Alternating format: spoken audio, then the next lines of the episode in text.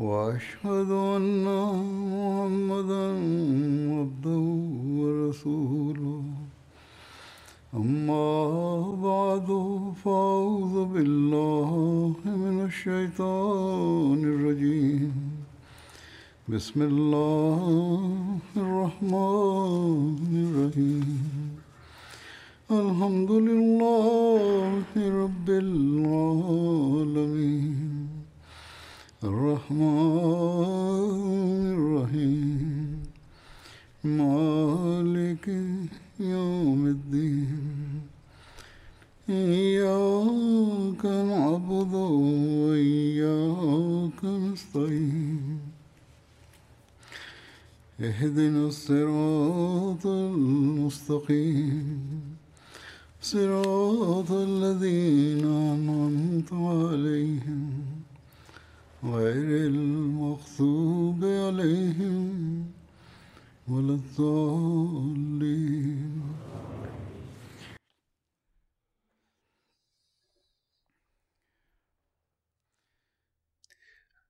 Hazrat Amirulmuminin Mwenyezi Mungu amsaidie sana anasema kisa cha Sawad bin Ghazia cha kuonyesha mapenzi kwa Mtume sallallahu alaihi wasallam kwa namna ya ajabu kilikuwa kimeelezwa katika hutuba iliyopita.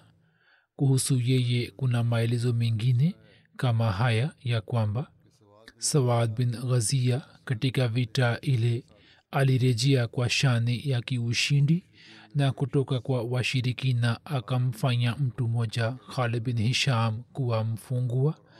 Na baadaye mtume salallahu alaihi wasallam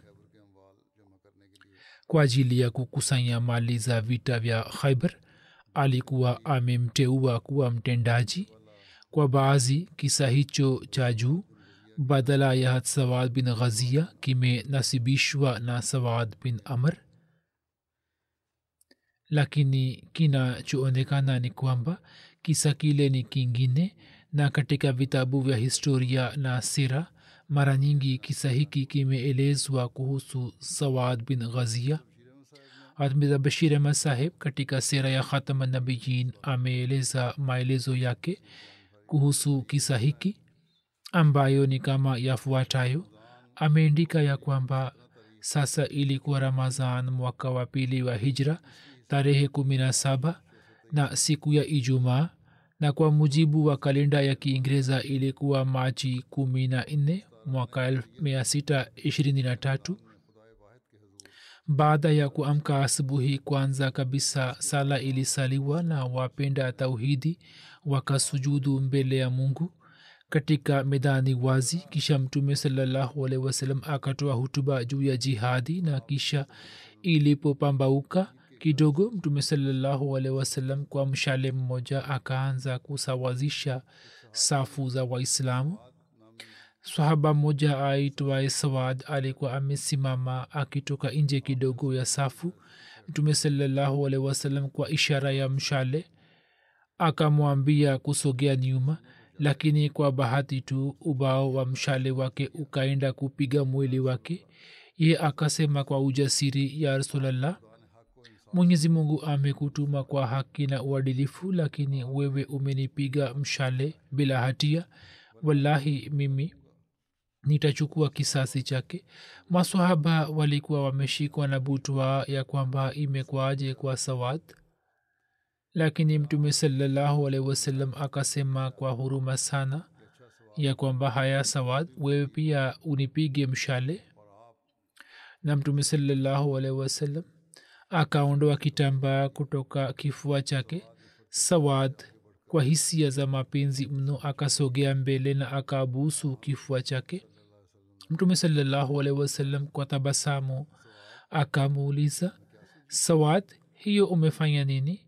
Ye akasema kwa sauti iliyojaa huzuni na uchungu ya rasulllah adui wapo mbele na sijui kama nitasalimika kutoka hapa au la mimi nikatamani kwamba kabla ya kifo cha kishahidi nifanye hivi kwamba mwili wangu uguse na mwili wako. Hatmusleh maud raziallahu taala anhu ameelezea kisa cha namna hiyo kitokacho karibu na kifo cha mtume salallahu alaihi wasallam si katika vita vya badar bali wakati wa kifo chake ameeleza kisa kinachofanana nacho alisema ya kwamba wakati wa kifo cha mtume salallahu alaihi wasallam ulipowadia mtume salallahu alaihi wasallam akawakusanya maswahaba zake na akasema angalieni mimi pia ni mwanadamu kama ambavyo nini ni wanadamu.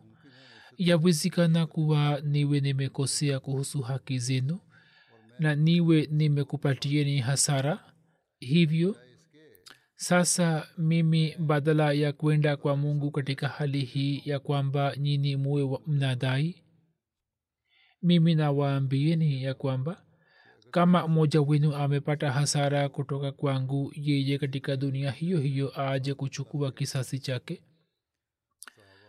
masahaba jinsi walivyokuwa wakipenda mtume salallahu alaihi waalaihi wasallam kwa kuona mapenzi haya tunaweza kupiga hisabu ya kwamba kwa maneno hayo ya mtume saa salam wao watakuwa wamehuzunika kiasi gani? Na mioyo yao itakuwa imeshikwa na uchungu wa namna gani? Na hivyo ndivyo itokavyo masahaba wakashikwa na hisia kali na machozi yakadondoka machoni mwao na kwao kuongea kukawa kugumu. Lakini sahaba moja akainuka na akasema ya rasulllah kama umesema ya kwamba kama nimemzuru mtu fulani basi yeye aje kuchukua kisasi kutoka kwangu basi mimi nataka kuchukua kisasi kutoka kwako. Mtume salallahu alaihi wasallam akasema ndiyo niambie haraka umepata hasara gani kutoka kwangu? Sahaba huyo akasema ya rasulllah wakati wa vita fulani wewe ulikuwa unasawazisha safu ambapo ukalazimika kutoka nje ya safu moja na kwenda katika safu nyingine na ulipotoka nje ya safu ile na kwenda mbele wakati ule kiwiko chako kikapiga mgongo wangu. Leo mimi nataka kuchukua kisasi chake. Masahaba wanasimulia kwamba wakati ule panga zetu zilikuwa zikitoka nje ya vifuniko vyake kwa hasira na tukapatwa na hasira kali wakati yule kama mtume salallahu alaihi wasallam asinge kuwepo mbele yetu kwa yakini sisi tungemkata vipande vipande lakini mtume salallahu alaihi wasallam akageuza mgongo wake kwake na akasema kwamba haya chukua kisasi chako.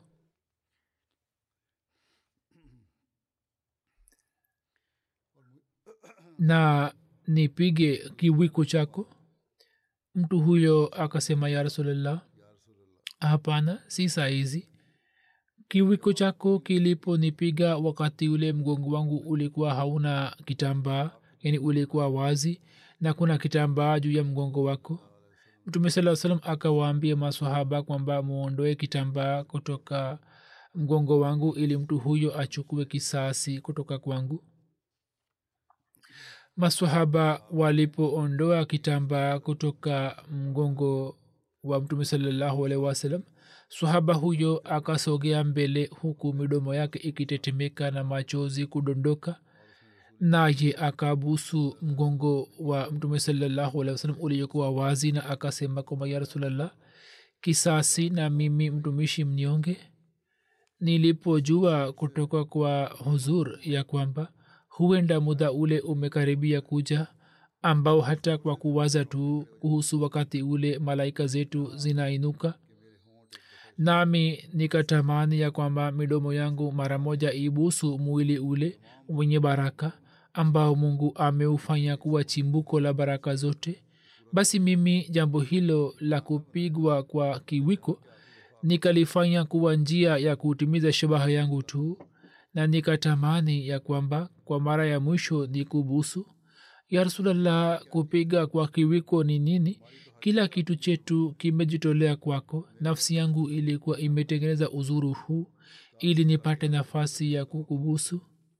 Maswahaba ambao walikuwa tayari kumua mtu huyo walikuwa na hasira kali wakati ule kwa kusikia jambo lake. Walipoona manzari hayo kwamba hapo kuna jambo jingine kabisa moyoni mwake wao wanasema kwamba kisha kila mmoja wetu akaanza kupata hasira juu ya nafsi yake kwamba kwa nini sisi hatukupata nafasi hiyo ya kubusu mpendwa wetu na kipenzi chetu?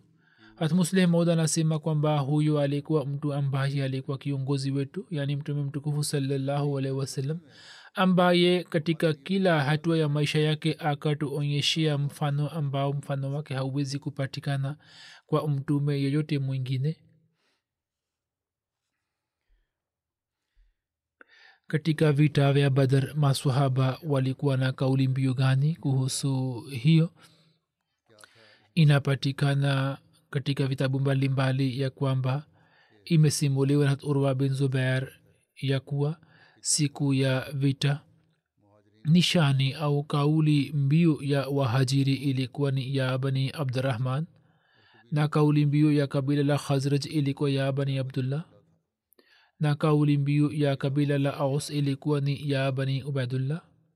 Na mtume salallahu alaihi wasallam akawapa wapanda farasi wake jina la khalullah kuna riwaya nyingine isemayo ya kwamba siku ile wote walikuwa na kauli mbiu moja tu ambayo ilikuwa ni ya mansuro amit yani e mansur pigeni.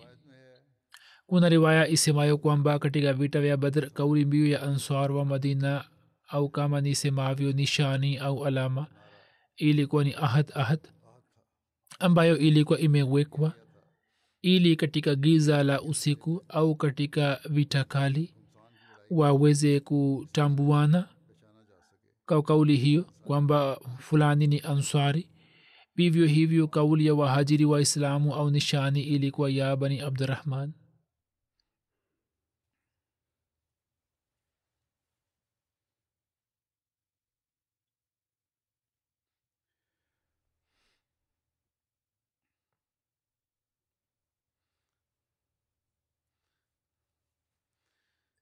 mtume mtukufu salallahu alaihi waalaihi miongozo aliyoitoa kuhusu vita maelezo yake mengine yameelezwa kama hivi ya kwamba mtume salallahu alaihi alipomaliza kusawazisha safu za waislamu akawaambia maswahaba zake kwamba maadamu nisipo wa amuruni nyini msishambulie na adui wakifika karibu yenu basi muwasogeze nyuma kwa kuwarushia mishale kwani kurusha mishale kukiwa mbali mara nyingi kunapoteza mishale?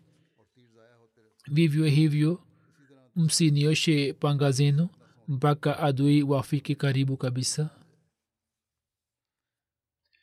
Kuna kumbukumbu kumbu za hutuba moja ya mtume salllahualhi wasalam mtume salllahualhi wasalam akatoa hutuba mbele ya masahaba ambamo akawahimiza kuhusu jihadi na subira kisha akasema kwamba wakati wa kutokea kwa shida mtu akisubiri mwenyezi mungu humwondolea matatizo na wasiwasi zake na humwokoa kutoka ghamu.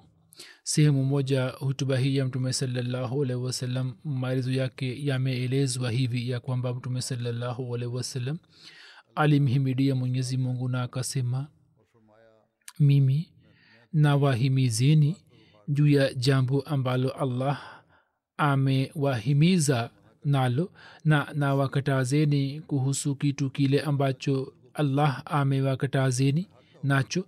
Mwenyezi mungu aliyetukuka yeye anawaamuruni kutenda haki yeye anapenda ukweli yeye huwajalia wema daraja za juu zilizopo kwake. Wao wanakumbukwa kwake nao wanajaribu kushindana katika mema. Na leo nyini ni juu ya hatua moja katika hatua za haki. Na hapo allah hukubali kile kinachofanywa ili kutafuta razi yake. Katika nyakati za shida subira ni kitu ambacho allah huondoa ghamu kwacho. Na humwokoa mtu kutoka ghamu. Katika akhira mtaokoka kwayo. Yani kwa kuonyesha subira nabii wa allah yupo salallahu salam kwenu. Yeye anawaogopesheni na anawaamuruni ya kwamba leo musikie haya kutoka kwa allah. Asije akawa na habari kuhusu kitu chenu fulani ambacho kiwe sababu ya kumkasirisha yeye. Allah anasema la maktullahi akbaru min anfusakum bila shaka kukasirika kwa allah ni kukubwa kuliko mnavyokasirikiana wenyewe. Mwangalie kitu ambacho yeye amewapatieni amri yake katika kitabu naye akawaonyesheni nishani zake na baada ya mazwila akawajalieni heshima. Shikeni kamba ya allah kwa nguvu ili yeye awarizieni.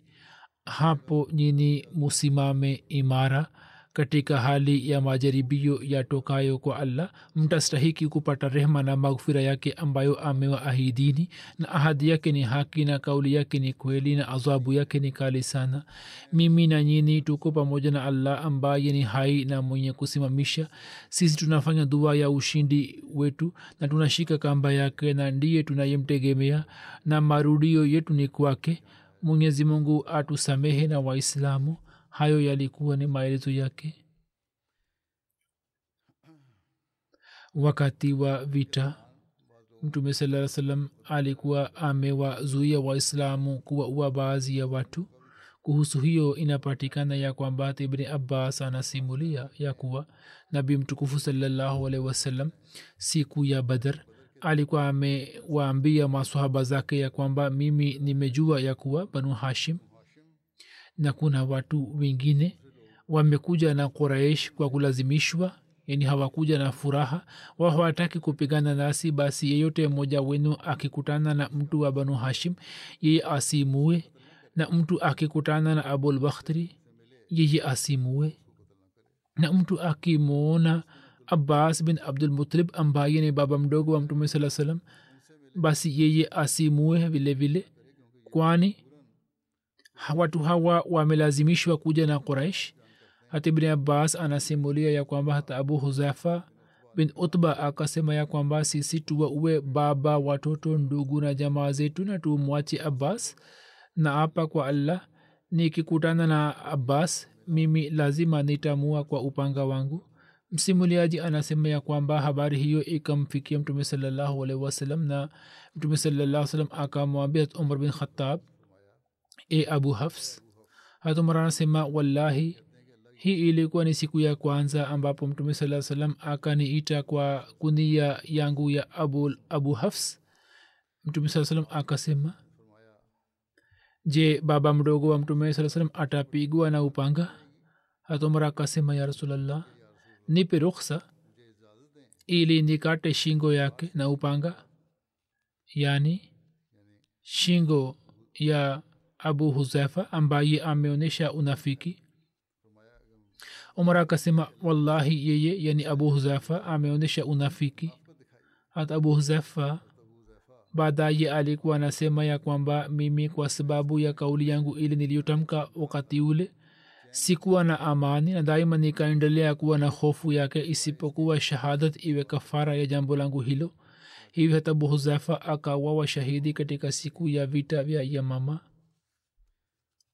hajmeza bashir ahmad saheb ameandika ya kwamba mtume salallahu alaihi wasallam alielekea kwa maswaba zake na akasema ya kwamba katika jeshi la makafiri wapo watu ambao hawakushiriki katika vita hii kwa furaha ya moyo wao bali kwa sababu ya ushawishi wa viongozi wa quraish wamekuja kushiriki waila wao si wapinzani wetu moyoni mwao.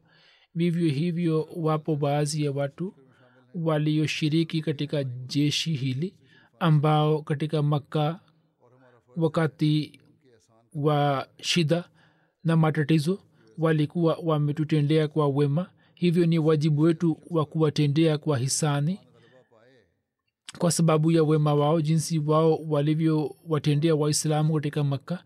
Basi mtu wa namna hiyo muislamu fulani akimteka basi asimuuzi kwa namna yoyote na mtume saa salam akataja jina la abbas bin abdulmutalib na katika aina ya pili akataja jina la abul bakhtri na akawakataza waislamu kuwa uwa kwani watu hawa walikuwa wakijaribu kuwaondolea waislamu shida. Lakini jinsi hali ilivyobadilika ya kwamba abul bakhtri hakuweza kusalimika na akawawa japokuwa kabla ya kufa kwake alikuwa amejua kwamba mtume saa salam amewakataza waislamu kuhusu mauaji yake historia inasema ya kwamba kisha baada yake mtume waalihi wasallam akienda katika hema na akaanza kufanya maombi sehemu iliyokuwa imeandaliwa kwa ajili yake. Hata abubakar pia alikuwa pamoja naye na kundi moja la ansar chini ya usimamizi wa saabin moaz likaendelea kutimiza wajibu wa kumlinda mtume hata bin abbas anasema ya kwamba mtume saa salam alisema naye siku ya badr alikuwa katika hema moja kubwa ya kwamba allahuma inni anshuduka ahdaka wa waadaka. Allahumma in shita lam tubad bada lyaum ya e allah mimi nakupa kiapo cha ahadi yako e mola wangu.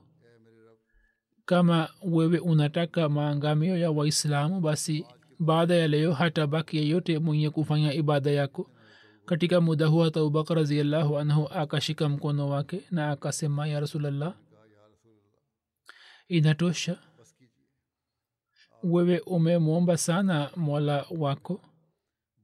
Na mtume saa salam alikuwa amevaa diraya mtume akatoka nje ya hema na mtume saa salam alikuwa anasoma kwamba sayuhzamu الجمع ويولون الدبر بل saatu موعدهم والساعة adha wa amar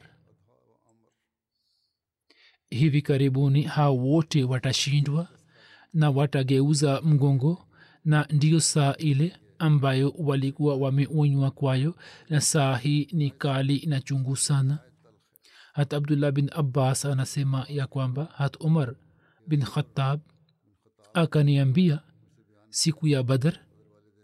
Mtume salallahu alaihi wasallam akawaona washirikina wao walikuwa elfu moja na maswaba zake walikuwa mia tatu kumi na tisa.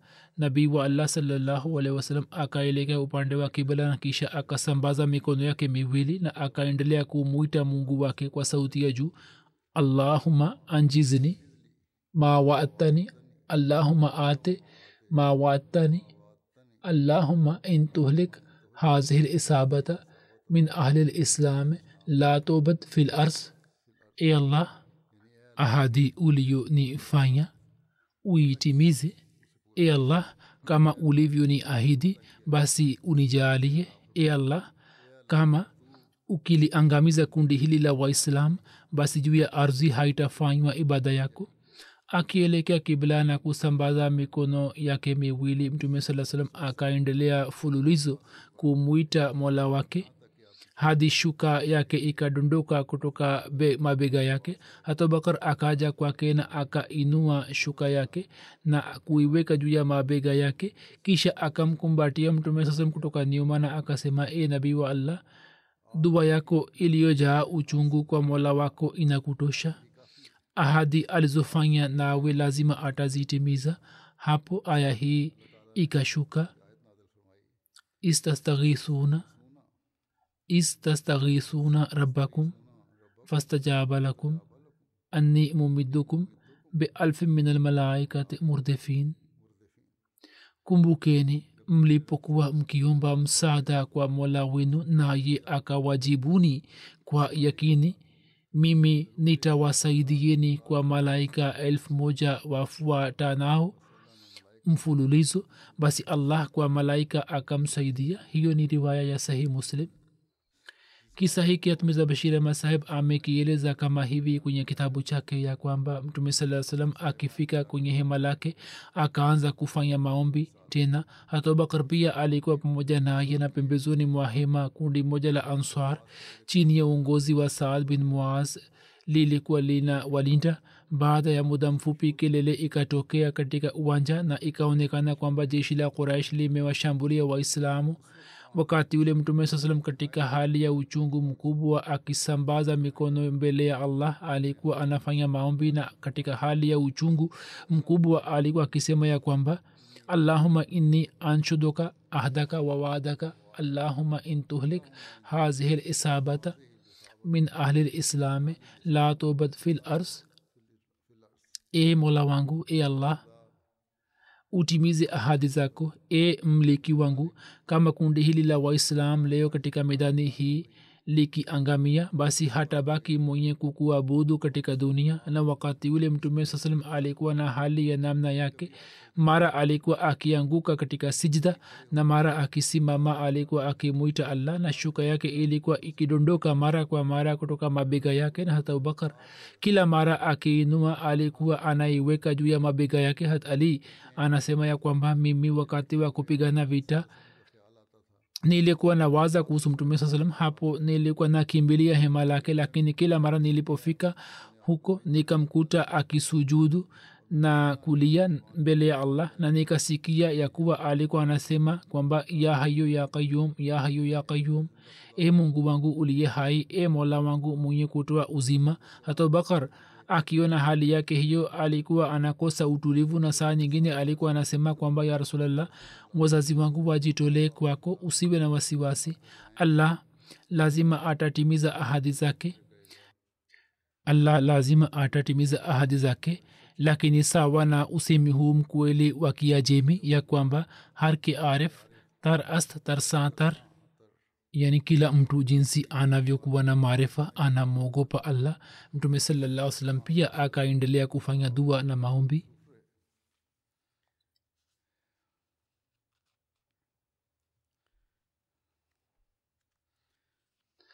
Tawakali ni nini akieleza ufafanuzi wake musleh maud ameelezea ameeleza kisa hiki anasema ya kwamba mtume waalaihi wasallam alipanga utaratibu wa masahaba katika eneo la badr na akawasimamisha juu ya mahala pao na akawasihi ya kwamba kivipi wapigane vita? Na kisha akiketi juu ya sehemu moja ya juu akaanza kufanya maombi. Hakufanya hivyo kwamba angewacha masahaba katika madina na mwenyewe akiketi huko peke yake angeanza kufanya maombi bali kwanza akichukua masahaba akafe katika eneo la vita kisha akawapanga katika safu na akawasihi na kisha baada yake akaketi na akaanza kufanya maombi. Hiyo ni kumtawakali allah ambayo tunatakiwa kushika. Yani mtu atumie mbinu anazoweza kuzitumia kwa kutumia juhudi yake na kisha aanze kufanya maombi. Hiyo ndiyo tawakali. Hatmasihe maula salam anasema ya kwamba ndani ya kurani tukufu mara kwa mara mtume salallahu alaihi wasallam alikuwa amepewa ahadi ya kupata ushindi juu ya makafiri lakini ilipoanza vita vya badar ambayo ilikuwa ni vita ya kwanza ya islam mtume salallahu alaihi wasallam akaanza kulia na kufanya maombi na akiomba dua maneno haya yakatoka kinywani mwa mtume salallahu alih wasalam ya kwamba allahuma in ahlakta hazihi lisabata falan tubada fi lardi abada yani e mungu wangu kama leo ukiangamiza jumuiya hii ambayo ilikuwa ni watu mia tatu kumi na watatu tu kisha hata kuabudu yote hadi kiama hata abubakar raziallahu anhu aliposikia maneno hayo yakitoka kinywani mwa mtume saa salam akasema ya kwamba ya rasulllah salallahu alaihi wasalam kwa nini unahuzunika kiasi hicho? Mwenyezi mungu amekupa ahadi imara ya kwamba yeye atakupa ushindi. Mtume saa salam akasema kwamba huu ni ukweli lakini naona sifa yake kuwa mkwasi yaani kutimiza ahadi fulani si wajibu kwa allah. Mwenyezi mungu ni mkwasi sana hivyo sisi kila mara na kila wakati tunatakiwa kuwa na hofu na tumwogope allah. Mtume saa salam alipokuwa anafanya dua katika hema mtume salaa salam akashikwa na usingizi kisha ghafla akaamka na akasema kwamba e abubakar furahi. Msaada wa mola wako umekuja. Angalia jibrail akishika lijamu ya farasi yake anakuja na juu ya miguu yake kuna alama ya vumbi. Hiyo ni riwaya ya sirat ibn hisham. Kisha kuna riwaya nyingine ya kwamba mtume saa salam akasema ya kuwa abubakar ufurahi huyu ni jibrahili ambaye amevaa kilemba yenye rangi njano. Yeye katikati ya mbingu na ardhi ameshika lijamu ya farasi zake. Ye aliposhuka juu ya ardhi kwa muda akanipotea kisha akazwihiri miguu ya farasi yake ilikuwa na vumbi. Ye alikuwa akisema kwamba ulipoomba dua basi nusura ya allah imekujia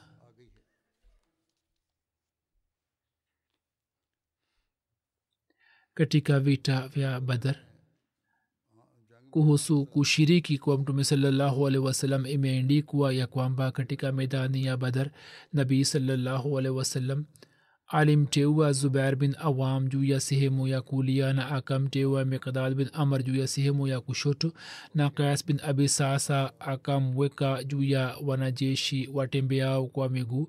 Na kwa ujumla uongozi wa jeshi ulikuwa mkononi mwa mtume saa salam mtume salallahu alaihi wasalam alikuwa katika safu za mbele.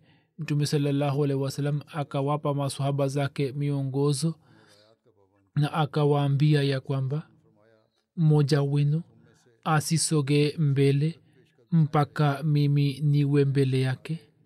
Vivyo hivyo mtume salallahu alaihi wasallam akiwahimiza juu ya kutumia kwa silaha kwa umakini akasema kwamba adui wakifika mbele yenu hapo murushe mishale na kwa kadri muwezavyo kubakisha mishale ni bora. Mubakishe mishale. Kisa hiki kinachoeleza hali yake ya kukaa na kufanya maombi ni kisa kilichotokea kabla ya vita kwani jinsi ilivyoindikwa inafahamika kuwa labda mtume hakushiriki katika vita. Mtume sasa alikuwa ameshiriki katika vita lakini dua hiyo aliyofanya kabla ambayo kwa sababu yake mwenyezi mungu akatuma msaada wa malaika. Kwa vyote vile imeendikwa ya kwamba katika medani ya badar kuhusu kushiriki kwa mtume sasa ali anasimulia kwamba sisi siku ya badar tulikuwa tukipigana vita tukiwa nyuma ya mtume saa salam na mtume saa alikuwa karibu kabisa na adui. Siku ile mtume alikuwa mwenye kupigana vita zaidi kuliko mujahidin wote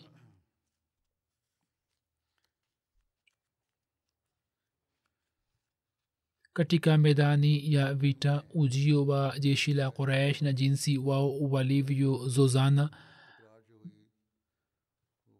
jinsi walivyohitirafiana. Kuhusu hiyo imeendikwa ya kwamba quraish walipoingia katika medani ya badr wakamtuma umar bin wahab wakisema kwamba nenda ukaangalie muhammad ana wanajeshi wangapi pamoja naye umer akamkimbiza farasi yake kwenye kona zote za jeshi la waislam na kisha akaja kwa kuraish na akasema kwamba sawa na rai yangu watu hawa watakuwa takriban mia tatu au zaidi kidogo.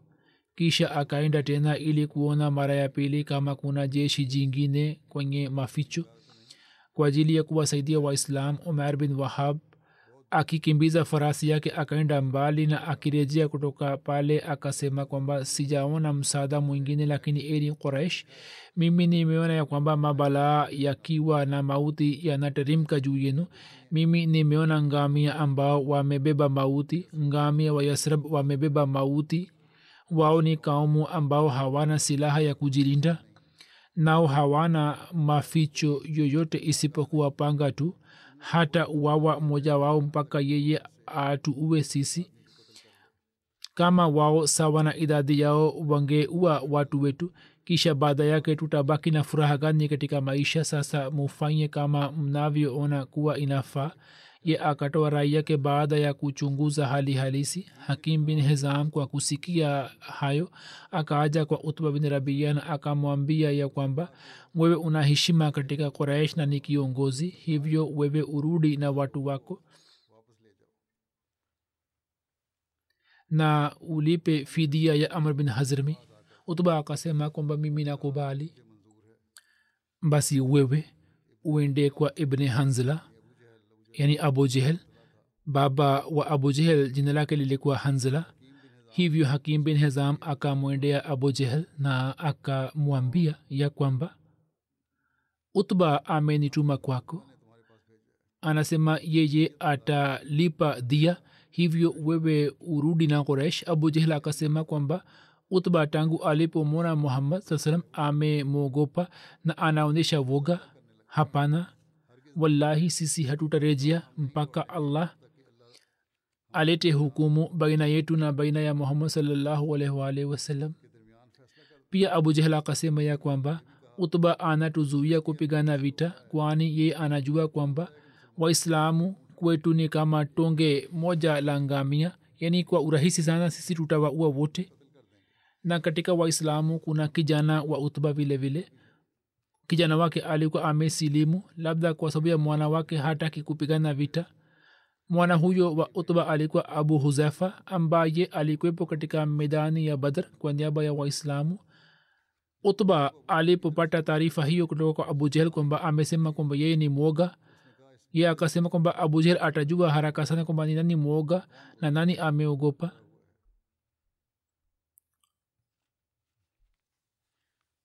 hazmiza bashir ahmad saheb ameeleza maelezo yake? Akieleza maelezo yake anasema ya kwamba sasa majeshi yalikuwa yakisimama ana kwa ana.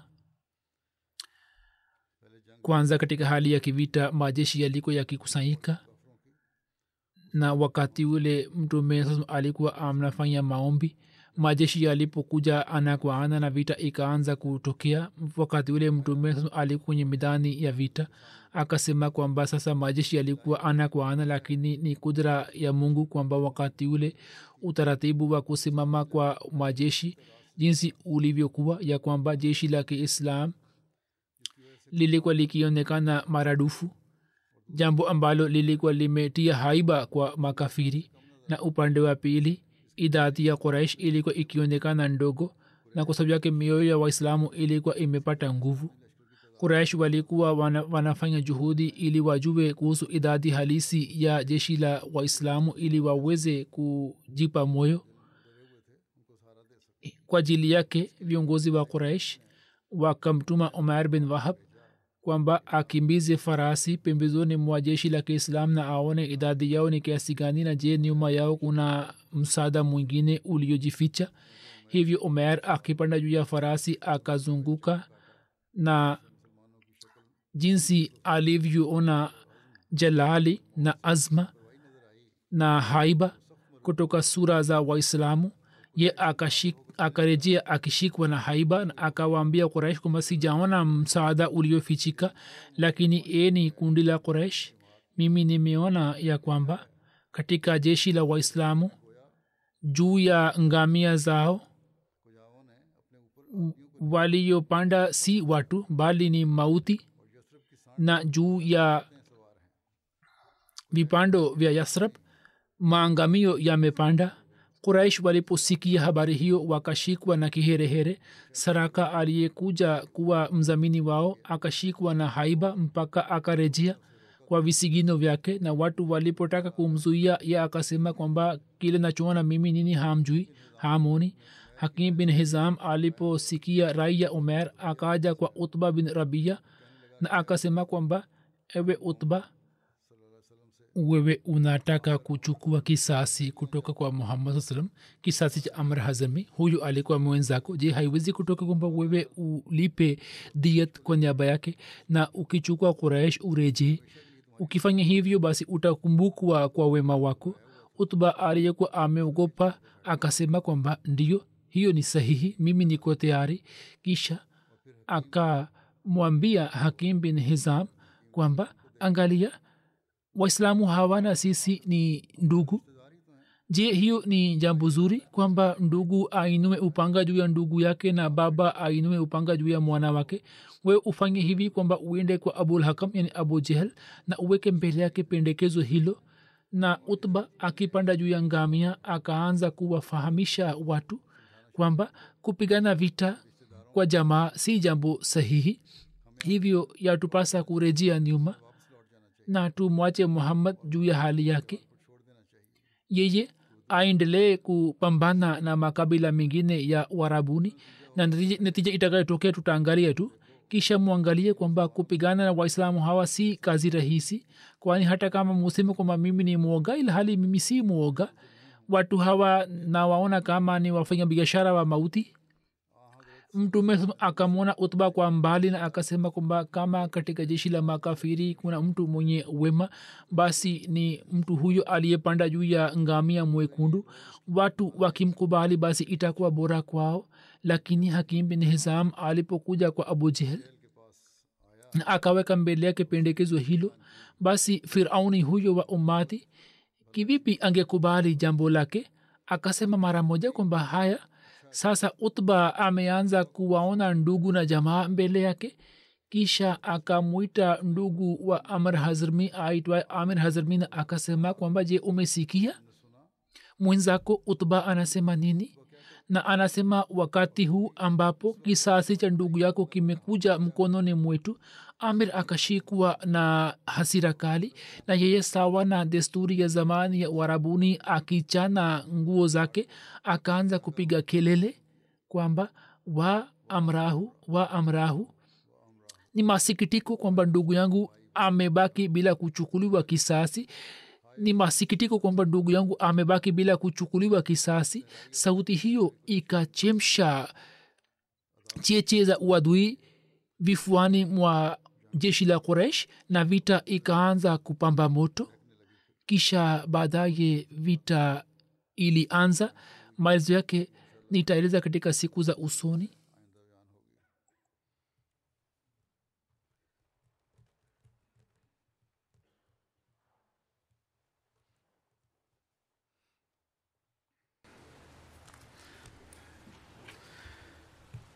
الحمد لله الحمد لله نحمده ونستعينه ونستعين نحمده ونستعينه ونستغفره ونؤمن به ونتوكل عليه ونعوذ بالله من شرور انفسنا ومن سيئات اعمالنا.